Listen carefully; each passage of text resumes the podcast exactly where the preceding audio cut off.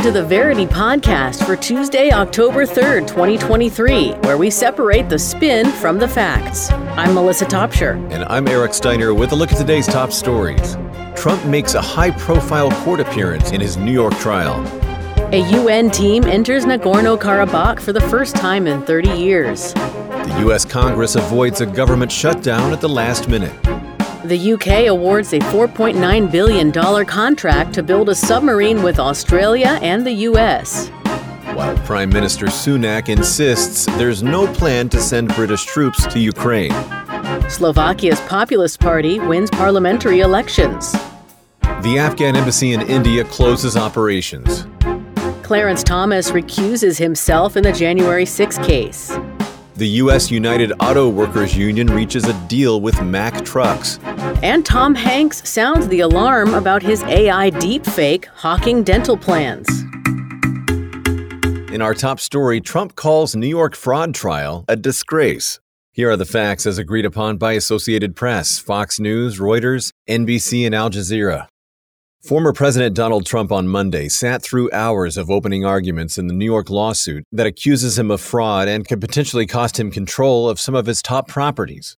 During a lunch break, Trump called the proceedings a disgrace, a scam, and a sham. That's part of the witch hunt to prevent the frontrunner for the Republican presidential nomination from returning to the White House.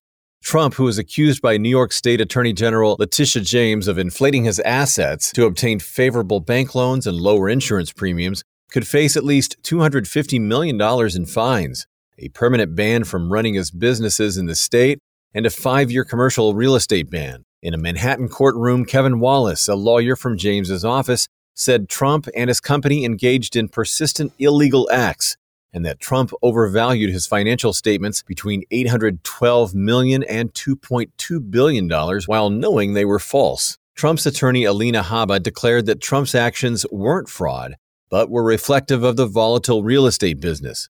She said this case sets a very dangerous precedent for businesses in New York. This case is proceeding after Judge Arthur Engoron, who is presiding over the non jury trial, last week ruled Trump and his two oldest sons lied to tax collectors, revoking some of the Trump organization's business licenses. Thank you, Eric, for the facts. And on this show, we separate the facts from the narrative spins. We'll begin this round with a pro Trump narrative from the Daily Wire. Engoron is in fact a Democrat, so it's ludicrous that he's allowed to preside over this case, and it's absurd to think Trump can get a fair trial in this situation. The Democrats aren't doing much to hide the fact that this is a continuation of the witch hunt against Trump and an attempt to derail his campaign. The only crime here is the one being committed against the former president. We counter that with an anti Trump narrative coming from Alternet. Don't take anything Trump says about this case seriously when he calls the judge rogue and the prosecutor racist and claims this case is election interference, he's acting with illiberal impulses.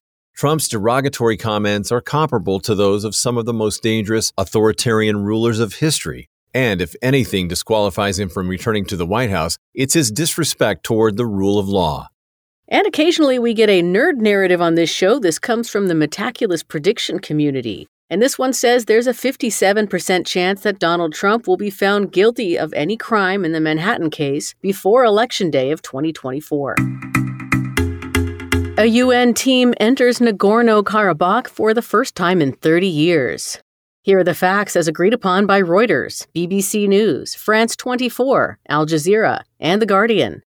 A UN mission entered Nagorno Karabakh on Sunday for the first time in 30 years to assess the situation in the region as a mass exodus of ethnic Armenians begins to wind down following a 24 hour Azerbaijani military offensive two weeks ago that led to the surrender of local forces. According to the Armenian government, over 100,000 people out of Nagorno Karabakh's estimated population of 120,000 have fled the region for Armenia via the Lachin corridor. The UN said that many of those fleeing are hungry, exhausted, and need immediate assistance.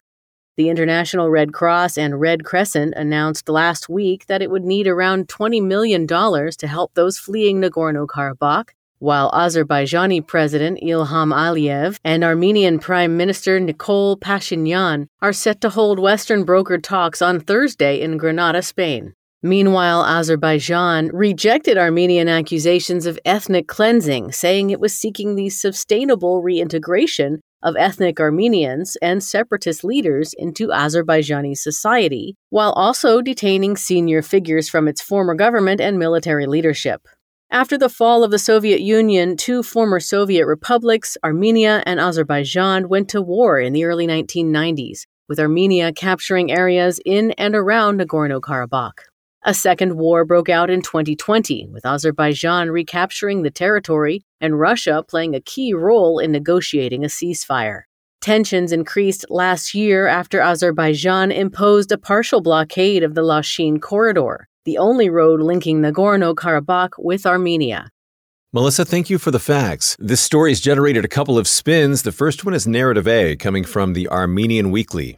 Hundreds of years of Armenian history will soon be erased as Azerbaijan seeks to ethnically cleanse Nagorno Karabakh, known as Artsakh, to its indigenous Armenian population. The world, yet again, is watching in silence as long dispossessed people are pushed out of their homeland.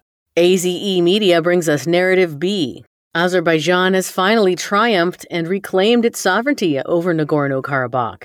This will dislodge Armenia's military presence in the region and ensure the return of refugees displaced by Armenia in the First War. Azerbaijan only seeks to live in harmony with its neighbors. The U.S. Congress averts a government shutdown. Here are the facts as agreed upon by The Hill, Associated Press, Reuters, CNN, and NDTV.com. A U.S. federal government shutdown was averted after Congress passed a stopgap funding bill three hours before the midnight Saturday deadline, with President Joe Biden signing it just shy of this cutoff. After an additional $6 billion in military and economic aid to Ukraine was dropped from the bipartisan deal, the Republican controlled House of Representatives voted 335 to 91 to pass the bill. The Democratic led Senate then voted 88 to 9 to pass the bill also known as a continuing resolution, to keep the government funded at current levels through November 17th. In anticipation of a government shutdown, which would have seen many government services closed and a majority of the 4 billion federal workers go without pay, federal agencies had formulated a plan to decide what services would continue, such as border patrols, and what would shut down. The U.S. gross national debt has grown by $1 trillion in the last three months while the budget deficit has reached $1.5 trillion for the first 11 months of the fiscal year, an increase of 61% since last year. Meanwhile, the vote could cost Speaker Kevin McCarthy his job, as many GOP lawmakers had reportedly vowed to remove him if the stopgap measure was approved with Democrat support. Thank you, Eric, for those facts. And we'll start with a Republican narrative from PJ Media.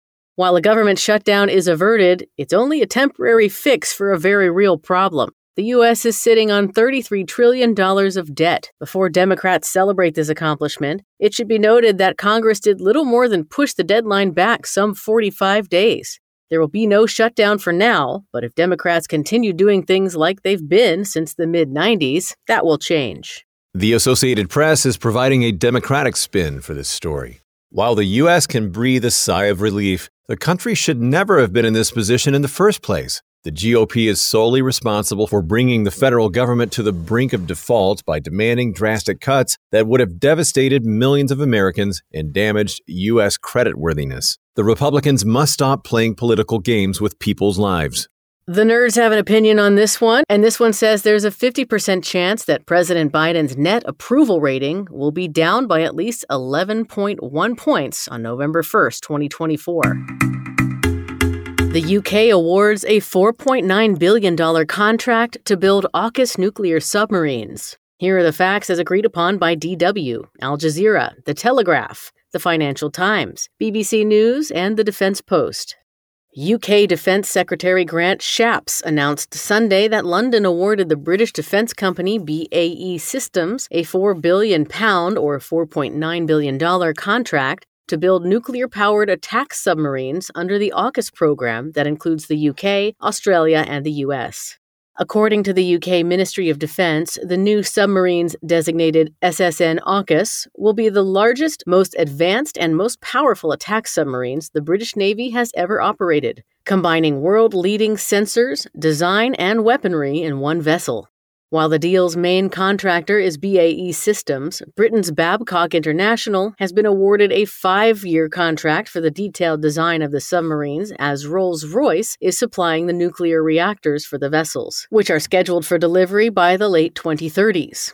According to BAE, construction of the next generation SSN AUKUS attack submarines, which will be operated by Australia and the UK and replace the current Astute class, is expected to begin near the end of the decade and create more than 5,000 jobs. The multi billion dollar investment will help the UK maintain its strategic advantage and secure our leading position in a contested global order, Shapps said. The 2021 Trilateral Security Pact between Australia, the UK, and the US has been criticized by China. The three countries unveiled details of the AUKUS plan in March, which involves Australia receiving nuclear powered submarines with greater stealth power from the US to replace its diesel powered ones, and then building a new model using US and UK technology to counter China's Indo Pacific ambitions. Thank you, Melissa. She provided the facts, and Nikkei Asia provides the first spin. It's an anti China narrative. These nuclear powered attack submarines are paramount in the West's effort to address China's military buildup. It is misleading to blame the US led AUKUS alliance for a regional arms race. Rather, Beijing's aggressive expansionism in the South China Sea and beyond, as well as the increase in its defense budget, alarm not only Taiwan, Japan, and the Philippines, but all freedom loving nations. To contain the Chinese threat, the U.S. should further develop military partnerships with like minded countries. Here's the pro China narrative from Press TV.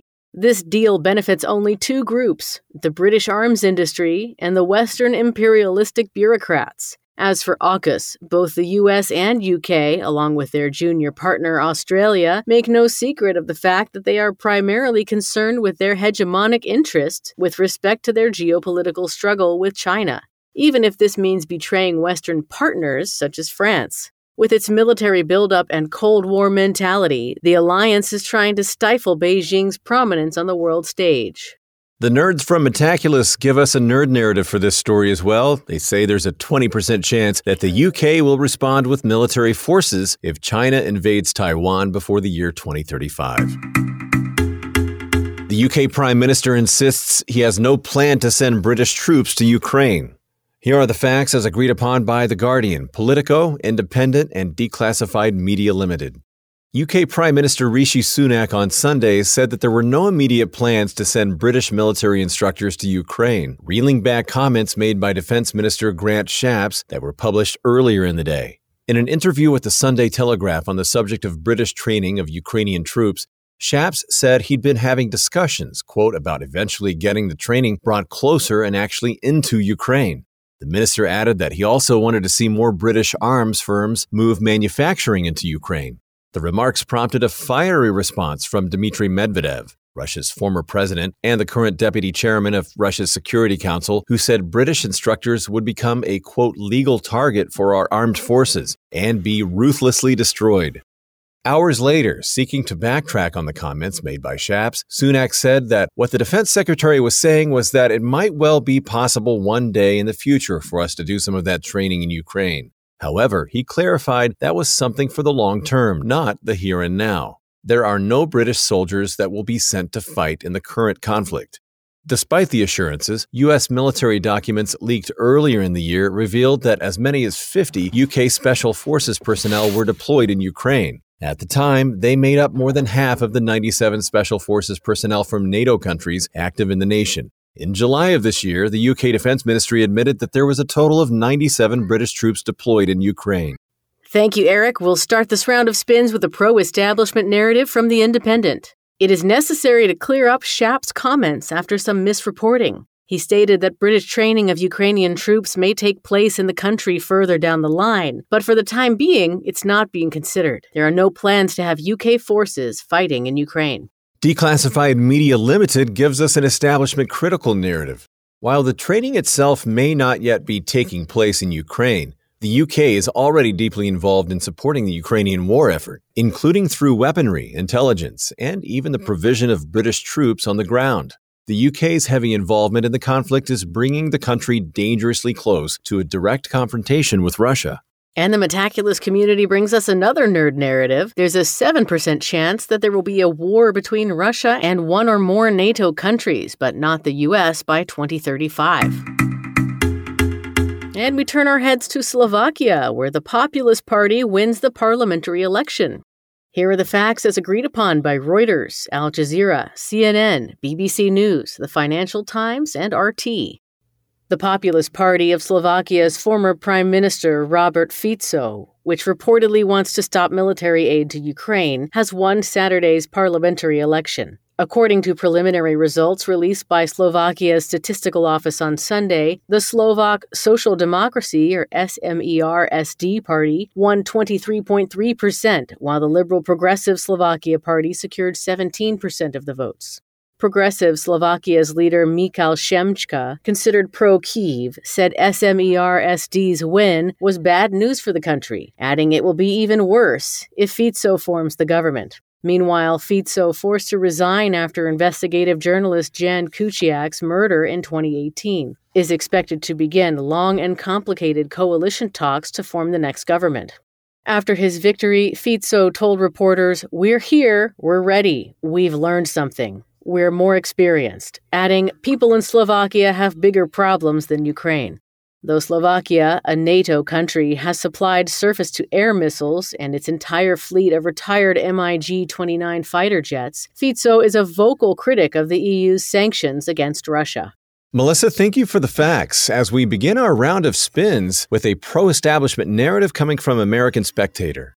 The fact that his party didn't secure a big enough share of the vote to govern on its own shows the true nature of Fico's win. He portrayed liberalism and human rights as more significant threats to citizens than widespread corruption and pro Putin, pro war sentiments. While Fico has emerged on top based on politics of fear, Slovakia needs EU modernization and recovery funds. It must think twice before conflicting with Brussels and challenge the EU consensus on supporting Ukraine. Here's the establishment critical narrative from Politico. It's an oversight to call Fico a pro Russian politician. Slovakia is a peaceful country, and the former prime minister is simply concerned about maintaining its national sovereignty and peace in the region. While it's a NATO member, Slovakia needs to pay attention to the rising number of migrants passing through its territory to Western Europe, as well as fix its budget deficit that's nearing 7% of gross domestic product this year. Much more significant issues than the war in Ukraine.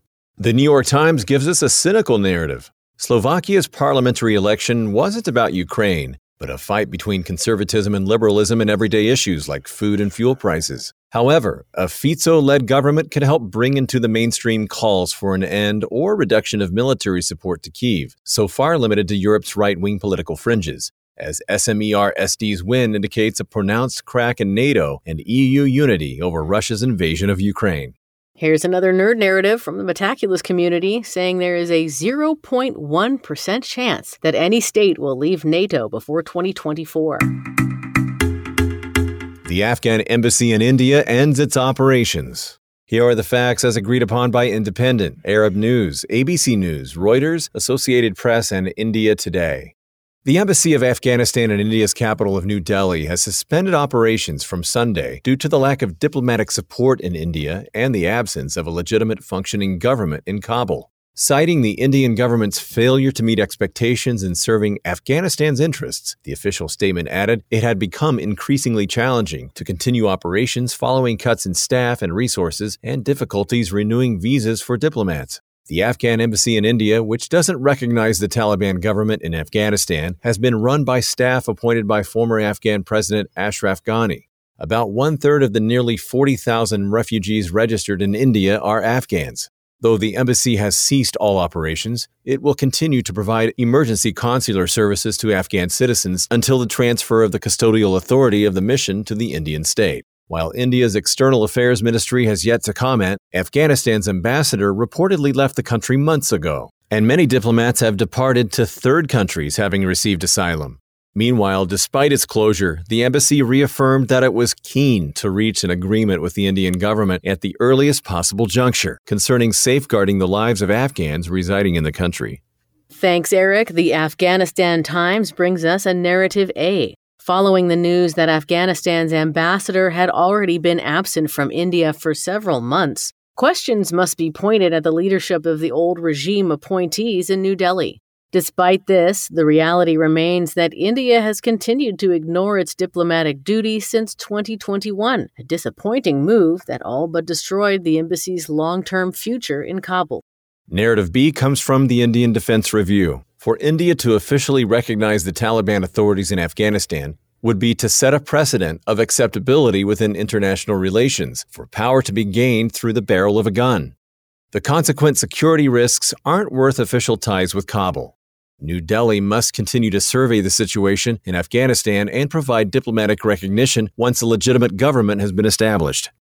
And there's another nerd narrative with a 47% chance that Taliban controlled Afghanistan will be used as a base for anti NATO terrorism by 2026. And that's according to the Metaculus prediction community.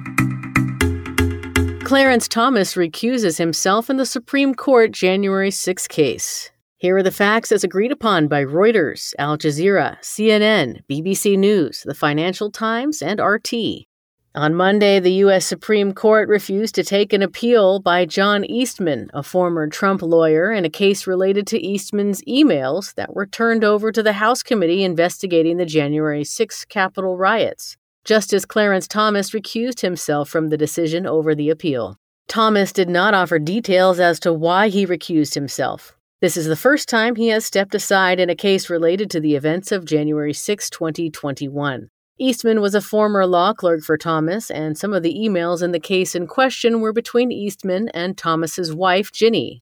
Thomas has recently been under scrutiny for his undisclosed financial ties to a conservative billionaire, Harlan Crow, and his wife's alleged role in the reported legal campaign to keep Trump in power after he lost the 2020 presidential election. Eastman's appeal attempted to reverse a lower court ruling that allowed the House January 6 Select Committee to access emails that he had previously attempted to shield through attorney client privilege. In 2022, the U.S. District Court Judge David Carter ordered the emails to be turned over, arguing that Trump and Eastman had likely participated in criminal conduct in their attempts to block the vote certification on January 6. The legal case was later rendered moot after the emails became public, but Eastman appealed the ruling regardless. The recusal note comes as Thomas faces demands by Democratic lawmakers to recuse from a major administrative law case expected to be heard later this term, and calls by watchdog groups to recuse himself from an oral argument involving the constitutionality of the Consumer Financial Protection Bureau's funding mechanism, expected to be heard this week. Thank you for those facts, Melissa. Our first spin is a Democratic narrative coming from Spectrum News, New York One. While it's long overdue that Justice Thomas has finally recused himself from a case related to January 6th, the fact that he even has to is worrying in itself. From suspicious, undisclosed financial dealings with a billionaire to the shady legal scheming of his wife, Thomas has been embroiled in far too much controversy. He needs to continue to recuse himself from cases related to former President Trump's election in the future and keep his hands clean. Where there's a Democratic, there is usually a Republican narrative, and this one comes from the Boston Herald. Justice Thomas and his wife Virginia keep their work and political beliefs separate, and he should not be vilified and punished for things his wife had every right to do. It's ridiculous to expect him to recuse himself from every case related to the 2020 election. Justice Thomas is an inspiring and upstanding member of the Supreme Court, and he will continue to do what he does best with his decades long record of judicial consistency. The Metaculus prediction community has a nerd narrative once again. They say there's a 5% chance that a U.S. Supreme Court justice will be impeached and removed before 2030. The United Auto Workers reach a tentative deal with Mack Truck. Here are the facts as agreed upon by Forbes, Reuters, CNN, Fox News, CBS, and Associated Press. The United Auto Workers, or UAW, and Volvo Group owned Mack Trucks agreed Sunday to a tentative deal that covers nearly 4,000 employees at the company just before the current contract was set to expire, narrowly averting a strike that would have added to work stoppages at plants run by the big three Detroit automakers.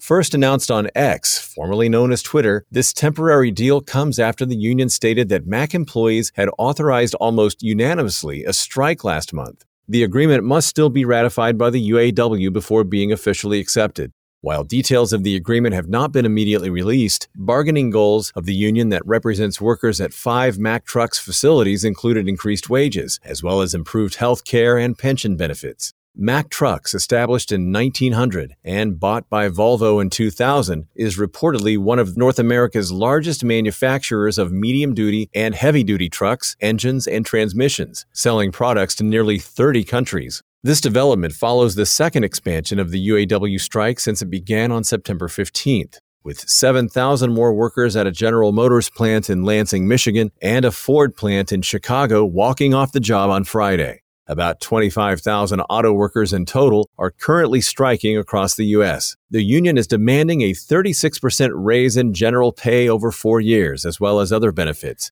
including a 32 hour work week with 40 hours of pay, defined benefit pensions for workers hired since 2007, and a return of cost of living pay raises. Those were the facts, and we'll start this round of spins with the Daily Caller's Republican narrative. Democrats like to boast about how pro union they are, but that unconditional support has empowered this all too powerful union to implement an economy stifling strike. If Biden really had the workers' well being in mind, his administration would have done more to prevent this walkout that is going to crush the economy and hopefully his reelection chances. As expected, there's a Democratic narrative, and it's coming from Alternet. Republicans have stood by for decades while these companies' profits and executive compensation have skyrocketed, far outpacing employee compensation and benefits. President Biden and the Democrats are doing what they can to help the workers, but the only ones to blame here are the exploitive companies and their GOP allies. We've got another nerd narrative. This one says there's a 50% chance that at least 459,000 workers will go on strike as part of a major work stoppage in the U.S. in 2023. Tom Hanks sounds the alarm on an AI deepfake of himself. Here are the facts as agreed upon by The Guardian, The Hollywood Reporter, Today, The New York Post, The Mirror, and Business Insider. Tom Hanks recently warned his 9.5 million followers on Instagram about an ad for a dental plan. The ad appears to use fake images of a younger version of Hanks made by artificial intelligence.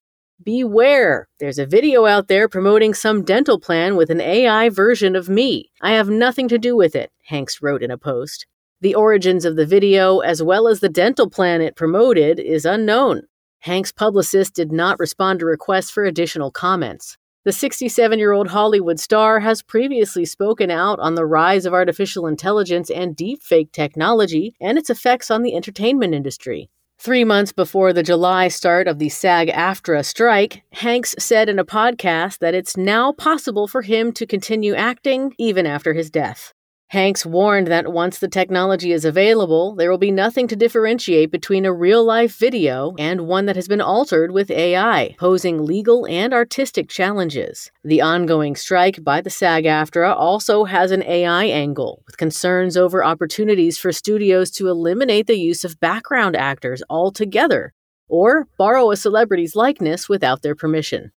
Melissa, thank you for those facts. We begin the round of spins with an establishment critical narrative coming from Sky News. Hanks' warning personifies the problem with artificial intelligence and its use in the entertainment space. The unauthorized use of a person's name, likeness, or voice should be protected immediately. We are drifting into dystopian territory as these deepfakes emerge and infiltrate the content we consume. Here's the pro establishment narrative from GovTech.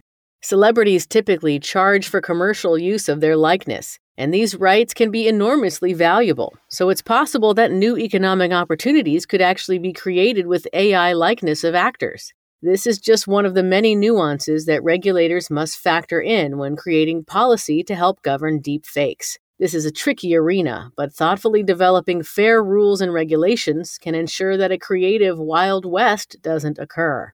Metaculus Prediction Community gives us our final nerd narrative of today's podcast. They say there's a 50% chance that the first original, wholly AI generated number one ranking feature film on a popular streaming service will occur by July of 2030.